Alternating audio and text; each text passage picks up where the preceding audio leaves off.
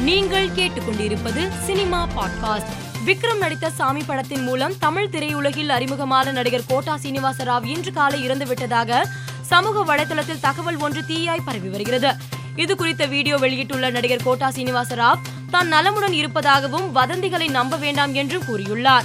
பதான் திரைப்படத்தின் OTT release தேதி குறித்த அறிவிப்பு வெளியாகியுள்ளது. அதன்படி இப்படம் நாளை அமேசான் பிரைம் ஓடிடி தளத்தில் வெளியாக உள்ளதாக படக்குழு போஸ்டர் ஒன்றை வெளியிட்டு அறிவித்துள்ளது. இதனை ரசிகர்கள் பலரும் வைரலாக்கி வருகின்றனர்.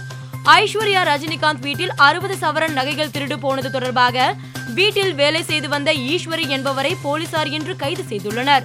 ஈஸ்வரியின் சமீபத்திய வங்கி பரிவர்த்தனை மூலம் அவர் நகை திருடியது உறுதி செய்யப்பட்டதாக போலீசார் தரப்பில் தெரிவிக்கப்பட்டுள்ளது.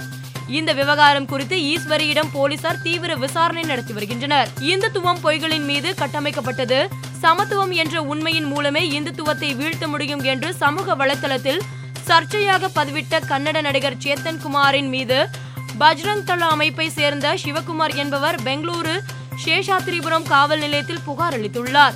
இந்நிலையில் கன்னட நடிகர் சேத்தன் குமாரை போலீசார் கைது செய்துள்ளனர். வணங்கான் படப்பிடிப்பு கன்னியாகுமரி சுற்றுவட்டார பகுதிகளில் நடைபெற்று வந்த நிலையில் துணை நடிகர் மற்றும் நடிகைகளுக்கு கூறப்பட்ட சம்பளம் கொடுக்கவில்லை என கூறப்படுகிறது.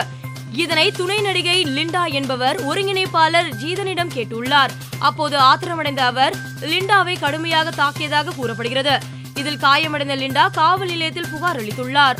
ஆஸ்கார் விருது வென்ற தி எலிபன் விஸ்பரஸ் ஆவணப்படத்தின் இயக்குனர் கார்த்திகி கோன்சால்வஸ் முதலமைச்சர் மு க ஸ்டாலினை தலைமைச் செயலகத்தில் நேரில் சந்தித்து வாழ்த்து பெற்றார். இந்த சந்திப்பின் போது ஆஸ்கர் விருதை முதலமைச்சரிடம் காண்பித்து அவரை மகிழ்ச்சியடை செய்தார்.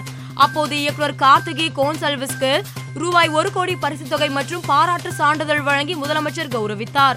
மேலும் செய்திகளுக்கு மாலை மலர் பாட்காஸ்டை பாருங்கள்.